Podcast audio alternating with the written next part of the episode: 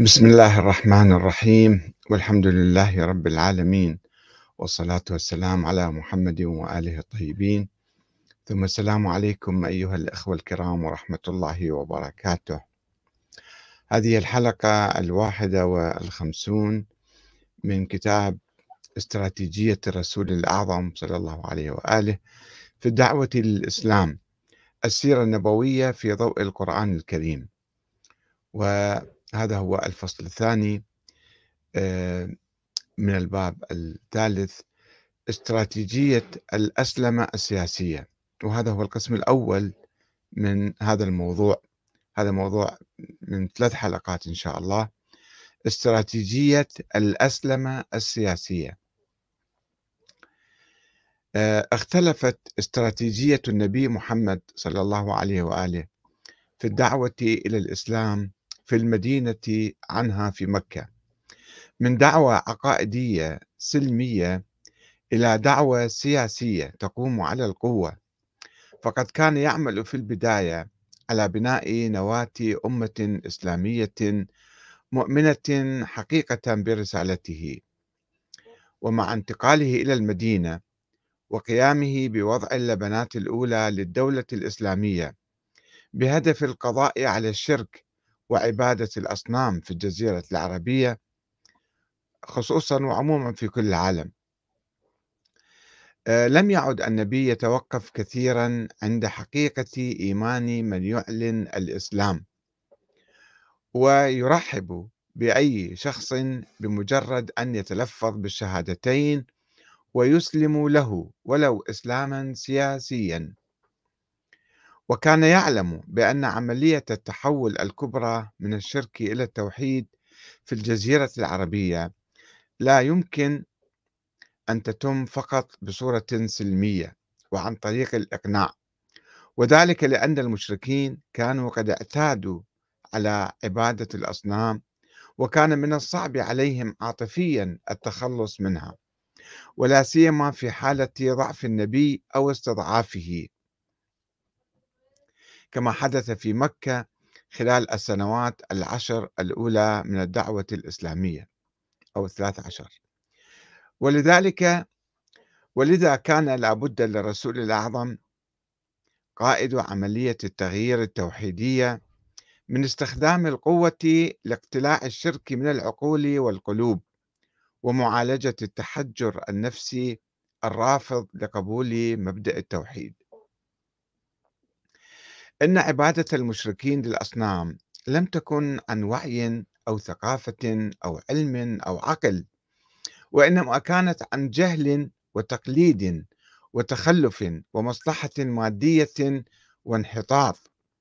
ومن هنا فإن عملية انتشال هؤلاء المشركين من واقعهم لا يمكن أن تقتصر على المنطق والعقل ولا بد أن تستعين بشيء من القوة أو الهيبة حتى يعود المشركون إلى رشدهم ويعبدوا الله وحده. ولم يكن استخدام النبي محمد صلى الله عليه وآله في المدينة للقوة في إحداث الثورة التوحيدية في الجزيرة العربية دليلا على عجز النبي عن استخدام المنطق كما زعم بعض المستشرقين كأجنتاس جولتسيهر.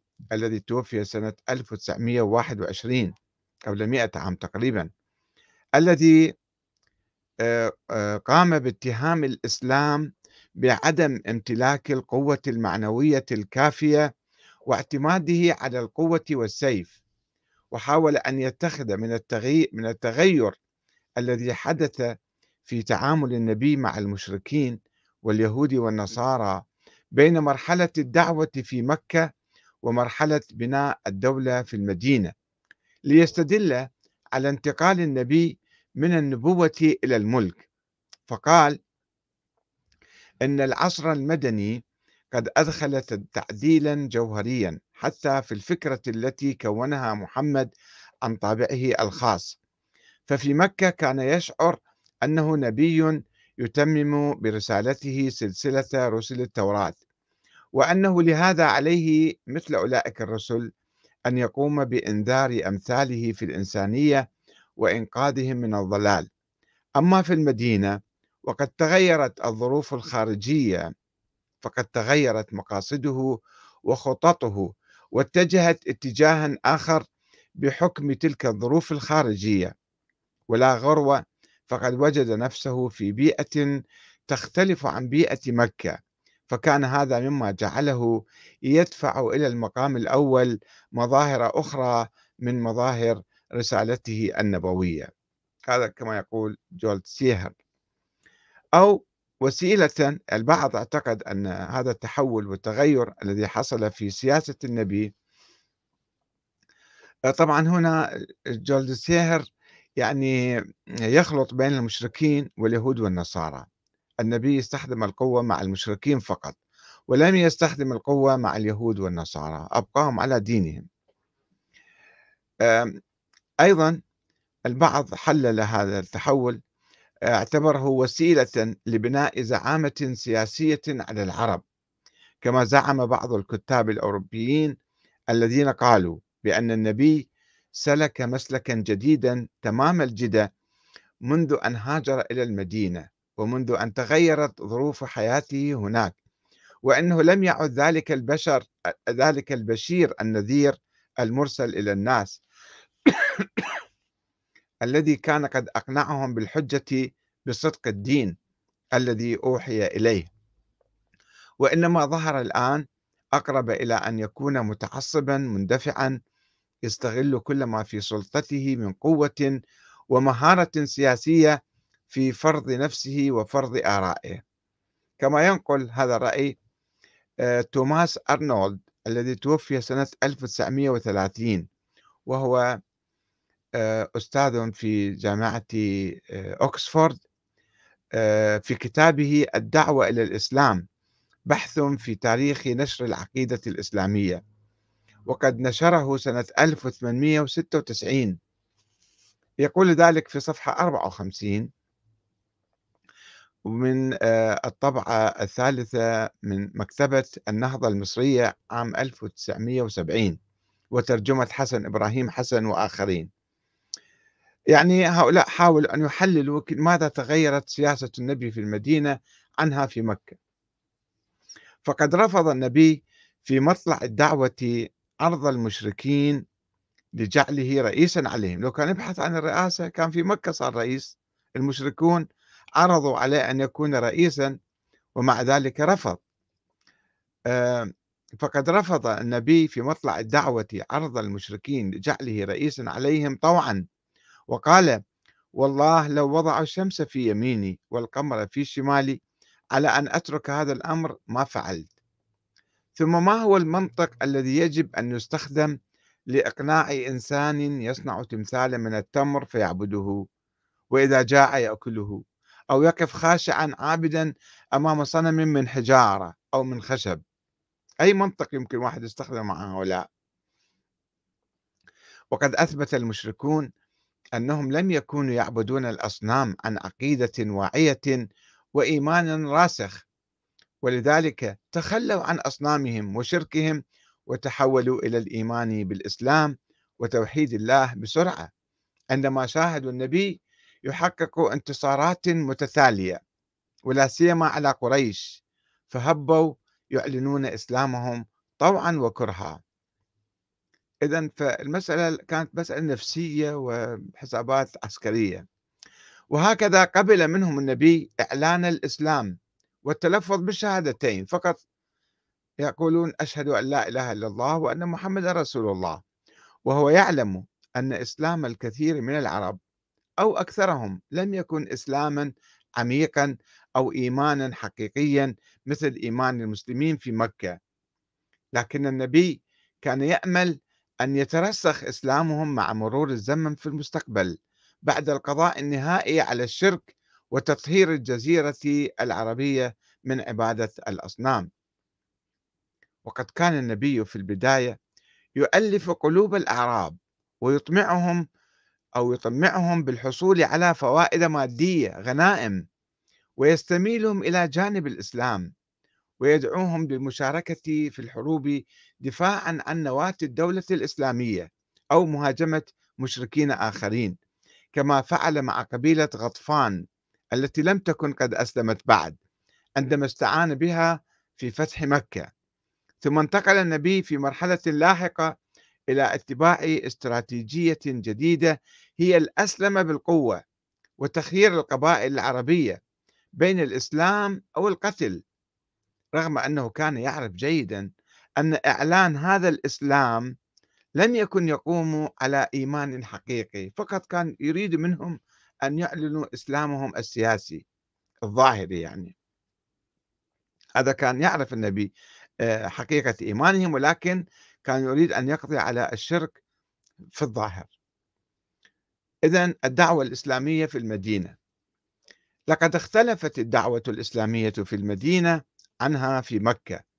فبالإضافة إلى من أسلم طوعا واقتناعا بحقيقة الإسلام بصورة فردية فإن معظم من أعلن إسلامه في المرحلة المدنية سواء في المدينة أو خارج المدينة ولا سيما بعد صلح الحديبية أن معظم هؤلاء آه، قام بذلك إما طمعا أو خوفا أو اتباعا لزعيم القبيلة بصورة جماعية.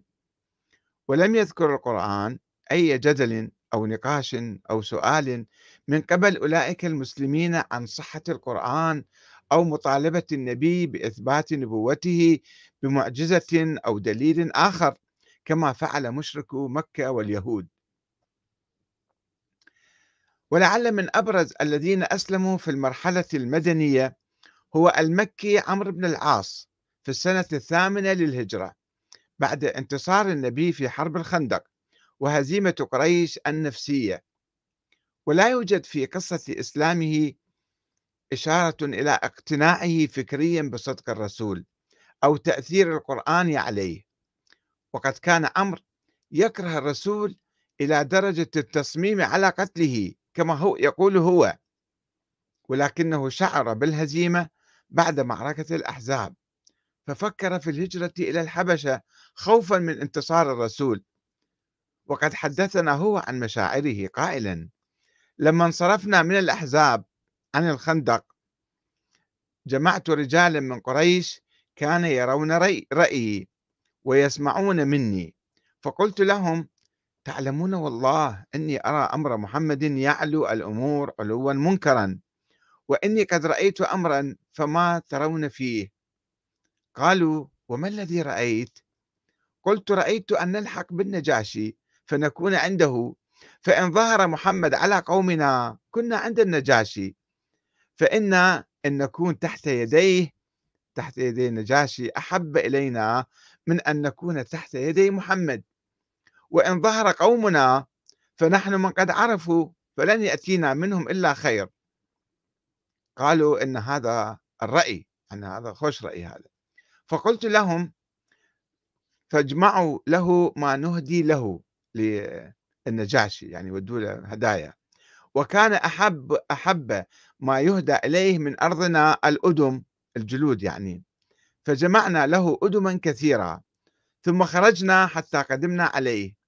فوالله إنا لعنده إذ جاء عمرو بن أمية الضمري وقد كان رسول الله صلى الله عليه وسلم بعثه إليه في شأن جعفر وأصحابه. قال فدخل عليه ثم خرج من عندي. قال فقلت لأصحابي هذا هو عمرو بن أمية. فلو قد دخلت على النجاشي فسألته إياه فأعطانيه فضربت عنقه. فإذا فعلت ذلك رأت قريش أني قد أجزأت عنها حين قتلت رسول محمد. قال فدخلت عليه على النجاشي يعني فسجدت له كما كنت أصنع. ثم قلت أيها الملك إني قد رأيت رجلا خرج من عندك وهو رسول رجل عدو لنا فأعطنيه لأقتله. فإنه قد أصاب من أشرافنا وأعزتنا. قال فغضب النجاشي ثم يد مد يده فضرب بها أنفه ضربة ظننت أنه قد كسر أنفه. فلو انشقت لي الأرض لدخلت فيها خوفا منه. ثم قلت له أيها الملك والله لو ظننت لو ظننت أنك تكره هذا ما سألتكه. فقال أتسألني؟ أن أعطيك رسول رجل يأتيه الناموس الأكبر الذي كان يأتي موسى لتقتله؟ يعني جبرائيل يقصد. قال قلت أيها الملك أكذلك هو؟ قال ويحك يا عمرو أطعني واتبعه فإنه والله لعلى الحق ولا يظهرن على من خالفه كما ظهر موسى على فرعون وجنوده. قال قلت أتبايعني له على الإسلام؟ قال نعم. فبسط يده فبايعته على الإسلام. ثم خرجت على أصحابي وقد حال رأيي عما كان عليه تغير رأيي يعني. فكتمت أصحابي إسلامي. ثم خرجت عامدا لرسول الله بإسلامي. فلقيت خالد بن الوليد وذلك قبيل الفتح وهو مقبل من مكة. فقلت أين يا أبا سليمان؟ قال والله لقد استقام المنسم وإن الرجل لنبي. أذهب والله أسلم فحتى متى؟ قال قلت فأنا والله ما جئت إلا للإسلام. كما ينقل هذه القصة الطبري في تاريخه جزء 2 صفحة 146 والإمام أحمد في مسنده جزء 4 صفحة 198 والبخاري في التاريخ الكبير جزء 2 صفحة 311 ولا نريد هنا أن نشكك بإسلام عمرو بن العاص وإنما نود الإشارة إلى الظروف النفسية والسياسية التي دفعته لإعلان الإسلام أكثر من الاقتناع الفكري والتي جعلت عمرا ينقلب بين عشية وضحاها من الكراهية الشديدة الشديدة للإسلام إلى الإذعان والتسليم. وربما جاء تأكيد النجاشي له بغلبة الإسلام في المستقبل حافزا له على إعلان إسلامه. وإلا فكيف تحول في مجلس النجاشي في ساعة واحدة من طالب لقتل رسول محمد عمرو بن أمية إلى مؤمن به لمجرد قول النجاشي له بأن الناموس الأكبر يأتيه بكل هالبساطة يعني. وقد ترافق إسلام عمرو بن العاص مع إسلام خالد بن ابن الوليد الذي نقل عنه قوله في تحليل إسلام العرب إن الله أخذ بهم من قلوبهم ونواصيهم وأرادهم على أن يتبعوا النبي. الله هكذا قدر يعني. كما يقول ابن سعد في الطبقات الجزء الأول صفحة 263 ومن الذين أسلموا في المرحلة المدنية المغيرة ابن شعبة. وهو من ثقيف. وقد كان أجيرا لجماعة ذاهبا معهم في رحلة تجارية إلى مصر حتى إذا كانوا ببعض الطريق عدا عليهم وهم نيام فقتلهم ثم أقبل بأموالهم على رسول الله. فقال رسول الله أما الإسلام فنقبله وأما المال فإنا لا نغدر. كما يقول آه، الشيخ محمد أبو زهرة في كتابه الوحدة الإسلامية صفحة 68 حركة الإسلام بين العرب ما بعد الحديبية.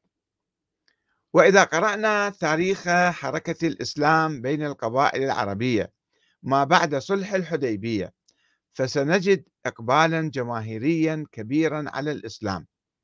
يقول ابن سعد في الطبقات لما رجع رسول الله من الحديبية في ذي الحجة سنة ست أرسل الرسل إلى الملوك يدعوهم إلى الإسلام وكتب إليهم كتبا وكذلك كتب إلى مجوس هجر يعرض عليهم الإسلام فإن أبوا أخذت منهم الجزية. ابن سعد في الطبقات جزء واحد صفحة 263 ووصله رسول أهل اليمن وصل إلى رسول الله يعني. مالك ابن مرارة بإسلامهم وطاعتهم. إجا قال أهل اليمن أو جزء من عندهم قد أسلموا وأطاعوا. وكتب رسول الله إلى بني عمرو من حمير يدعوهم إلى الإسلام كما كتب إلى جبلة ابن الأيهم ملك غسان. غسان في شمال الجزيرة العربية قبيلة غسان. آه، يعني في العراق كانوا بين العراق والشام في الجزيرة. يدعوه إلى الإسلام. كتب له رسالة يدعوه الإسلام فأسلم وكتب بإسلامه إلى رسول الله وأهدى له هدية مجرد رسالة هو أعلن إسلامه. وهذا جبلة لم يزل مسلما حتى كان في زمان عمر بن الخطاب. فبينما هو في سوق دمشق إذ وطأ رجلا من مزينة قبيلة مزينة. فوثب المزني أو فلطمه فأخذ وانطلق به إلى أبي عبيدة. آه، يعني الجبلة آه، ضرب المزني لطمه وانطلق به إلى أبي عبيدة بن الجراح. فقالوا عفوا فقالوا هذا لطم جبلة. قال فليلطمه. قالوا وما يقتل؟ قال لا. قالوا فما تقطع يده؟ قال لا. إنما أمر الله تبارك وتعالى بالقود. يعني جبلة كان ينتظر أن يقتلون هذا اللي لطمه أو مثلا يقطعون إيديه.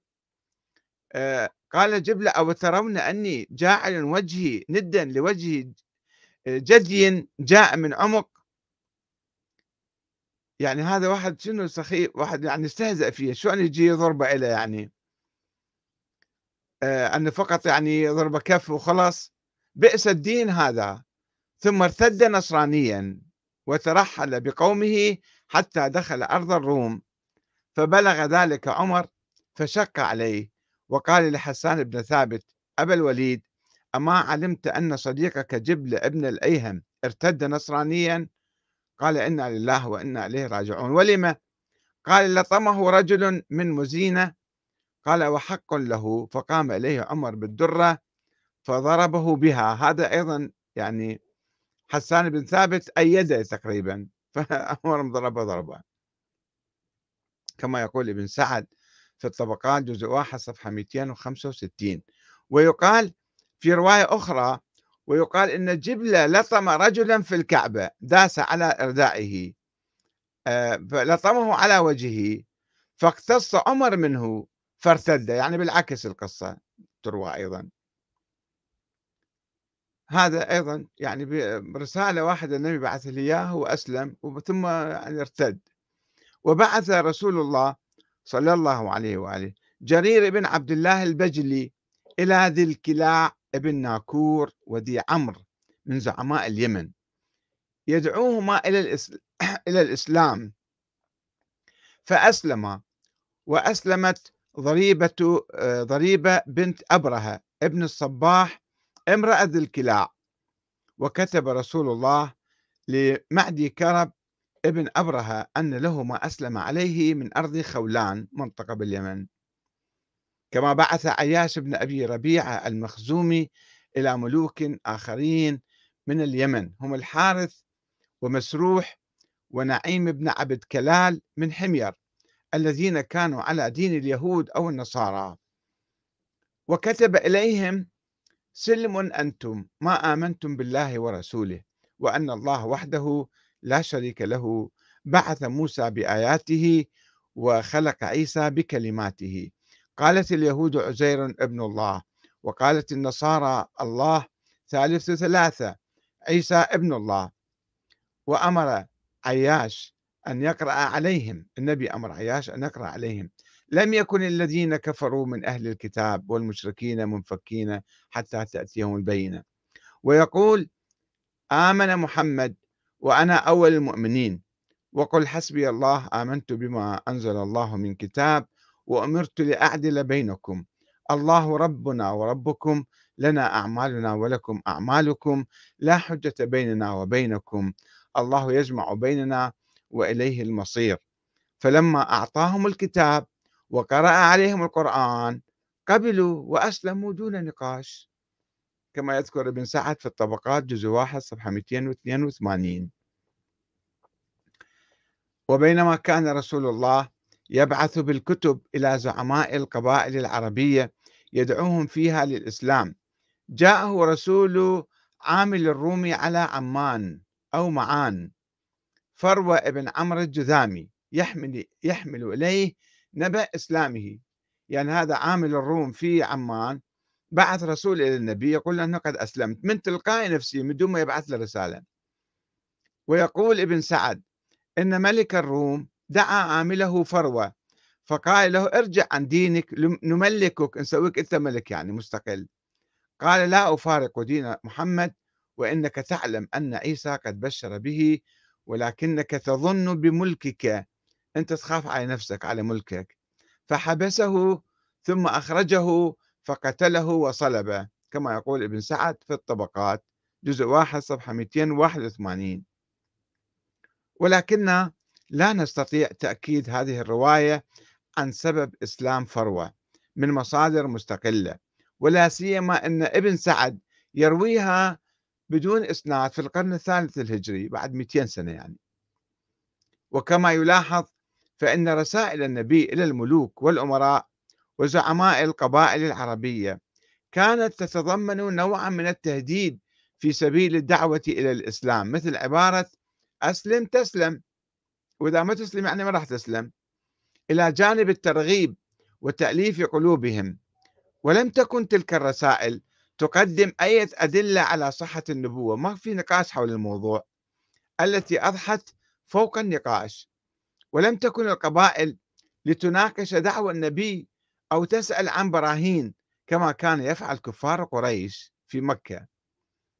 وفي الحقيقة لم تكن هي لتستجيب لدعوة الإسلام في الوقت الذي كان النبي لا يزال يخوض حروبه مع قريش. فقالت دعوا محمدا يقاتل قومه فإن نجح فهو نبي. يعني يعتبرون الانتصار العسكري دليل على النبوة. وعندما فتح النبي مكة انقلبت المعادلات السياسية وبدأت الوفود تترى على النبي تعلن إسلامها بصورة جماعية وتدخل في دين الله أفواجا كما يقول الله تعالى إذا جاء نصر الله والفتح ورأيت الناس يدخلون في دين الله أفواجا فسبح بحمد ربك واستغفره إنه كان ثوابا النصر من واحد إلى ثلاثة. ولما قدم رسول الله من الجعرانة سنة ثمان قدم عليه وفد ثعلبة قبيلة ثعلبة وكانوا أربعة نفر. فقالوا نحن رسل من خلفنا من قومنا ونحن وهم مقرون بالإسلام. فأقاموا بالمدينة أياما ثم انصرفوا. ابن سعد في الطبقات جزء واحد صفحة 298 وهكذا أسلم وفد محارب. قبيلة محارب سنة عشر في حجة الوداع وهم عشرة نفر وقالوا نحن على من وراءنا إحنا بالنيابة جاي نسلم أيضا. وكذلك فعل وفد عقيل بن كعب المؤلف من عدة أشخاص حيث أسلموا وبايعوا وبايعوا أيضا على من وراءهم من قومهم إسلام سياسي يعني. ووفد على النبي أيضا لقيط بن عامر ابن المنتفق وبايعه على قومه. بيعة وإسلام جماعي كان يصير. كما يذكر ابن سعد في الطبقات جزء واحد صفحة 301 وينقل ابن سعد قصة نادرة عن كيفية إسلام أحد الأشخاص تحكي عقلية بعض الناس ومنطقهم في رفض الإسلام أو قبوله. وهو أبو حرب ابن خويلد ابن عامر بن عقيل الذي قدم على رسول الله فقرأ عليه القرآن وعرض عليه الإسلام. فقال أما وأيم الله لقد لقيت الله أو لقيت من لقيه وإنك لتقول قولا لا نحسن مثله. ما أعرف نحكي مثلك يعني. ولكني سوف أضرب بقداحي هذه علامة ما تدعوني إليه. يعني يأخذ خيرة استخارة يعني قداح أسهم كان يعني يعمل بها مثل استخارة. على ما تدعوني إليه وعلى ديني الذي أنا عليه. ياهو أحسن ما أعرف. يأخذ استخارة. وضرب بالقداح فخرج عليه سهم الكفر. ثم أعاده فخرج عليه ثلاث مرات. فقال لرسول الله أبى هذا إلا ما ترى أن الخيرة قاعد تطلع ضد الإسلام.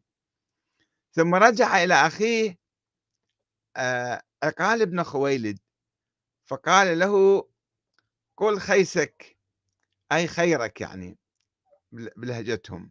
هل لك في محمد بن عبد الله يدعو إلى دين الإسلام ويقرأ القرآن وقد أعطاني العقيق أن إن أنا أسلمت؟ فقدم عقال على رسول الله فعرض عليه الإسلام وجعل يقول له أتشهد أن محمد رسول الله؟ فيقول أشهد أن هبيرة ابن النفاضة. نعم نعم الفارس. آه، ثم قرني لبان آه، قرني لبان ثم قال أتشهد أن محمد رسول الله؟ قال أشهد أن الصريح تحت الرغوة.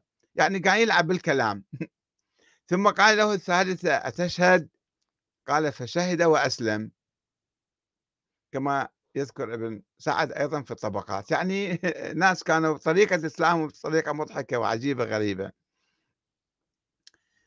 ومما يلفت النظر في إسلام بعض المسلمين هو إسلام رجل من بني سليم يقال له قيس بن نسيبة الذي جاء إلى النبي فسمع كلامه وسأله عن أشياء فأجابه ووعى ذلك كله يعني استوعب الكلام ودعاه رسول الله إلى الإسلام فأسلم ورجع إلى قومه بني سليم فقال قد سمعت ترجمة الروم وهيمنة فارس وأشعار العرب وكهانة الكاهن وكلام مقاول حمير.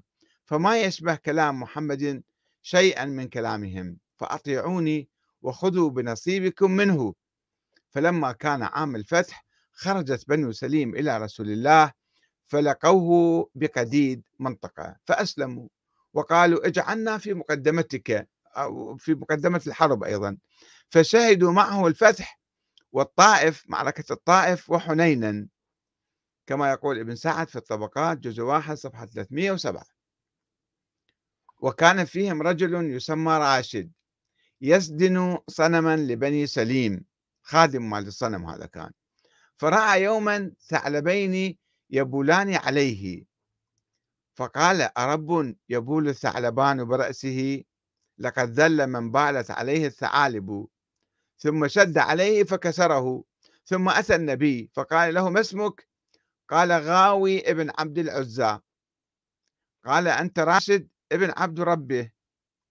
فأسلم وحسن إسلامه وحسن إسلامه وشهد الفتح مع النبي وأعطاه رسول الله عينا يقال لها عين الرسول عين ماء يعني. نفس المصدر وربما كانت قصته تشبه ما يروى عن أبي ذر وإسلامه. قالوا وقدم على رسول الله صلى الله عليه وسلم علقمة ابن علاثة ابن عوف ابن الأحوص ابن جعفر ابن كلاب وهوذا ابن خالد ابن ربيعة وابنه. وكان عمر جالسا إلى جنب رسول الله صلى الله عليه وسلم. فقال له رسول الله أوسع لعلقمة. يعني شوية دنا خليه يقعد هذا بصفي. فأوسع له فجلس إلى جنبه. فقص عليه رسول الله صلى الله عليه وسلم شرائع الإسلام وقرأ عليه قرآنا فقال يا محمد إن ربك لكريم وقد آمنت بك وبايعت على أكرم ابن خصفة أخي قيس. ذاك الثاني أيضا بالنيابة عنه. وأسلم هوذا وابنه وابن أخيه وبايع هوذا على أكرم أيضا أكرم بالنيابة عنه أسلموا. ولم يكن جميع من يفد على النبي يبادر إلى إعلان إسلامه فربما كان بعضهم يفاوض النبي ويحاول الحصول على بعض المغانم السياسية هي عملية. أشبه بالعملية السياسية فهو كان يفاوض أيضا كما فعل عامر بن الطفيل ابن مالك زعيم وفد عامر بن صعصعة الذي خاطب النبي قائلا يا محمد ما لي إن أسلمت شنو أنا حصل يعني؟ فقال لك ما للمسلمين وعليك ما على المسلمين. قال أتجعل لي الأمر من بعدك؟ أنا أصير رئيس العرب بعدك. قال ليس ذاك لك ولا لقومك. قال أفتجعل لي الوبر ولك المدر؟ يعني أنت لك المناطق الحضرية وأنا بالصحراء. قال لا ولكني أجعل لك أعنة الخيل. أنت تصير قائد عسكري. فإنك, فإنك امرؤ فارس. قال أوليست لي؟ يعني أنا فارس عمليا أنا قائد عسكري. لأملأنها عليك خيلا ورجلا. أنا أتحدى النبي. ثم ولى ولم يسلم. ما قبل قال أنا أنا أعطيني في الشيء حتى أصير مسلم يعني. كما ينقل ابن سعد في الطبقات الجزء الأول صفحة 310 هذه آه، هذا هو القسم الأول وإن شاء الله في القسم الثاني نتحدث عن إسلام قريش الجماعي بعد فتح مكة. وأيضا نتحدث عن آه، إسلام وفد ثقيف والوفود العربية التي تتالت على آه، النبي وإسلام عدي بن حاتم الطائي. وآخرون إن شاء الله في حلقتين قادمتين نواصل آه، هذا القسم الحديث عن هذا القسم. والسلام عليكم ورحمة الله وبركاته.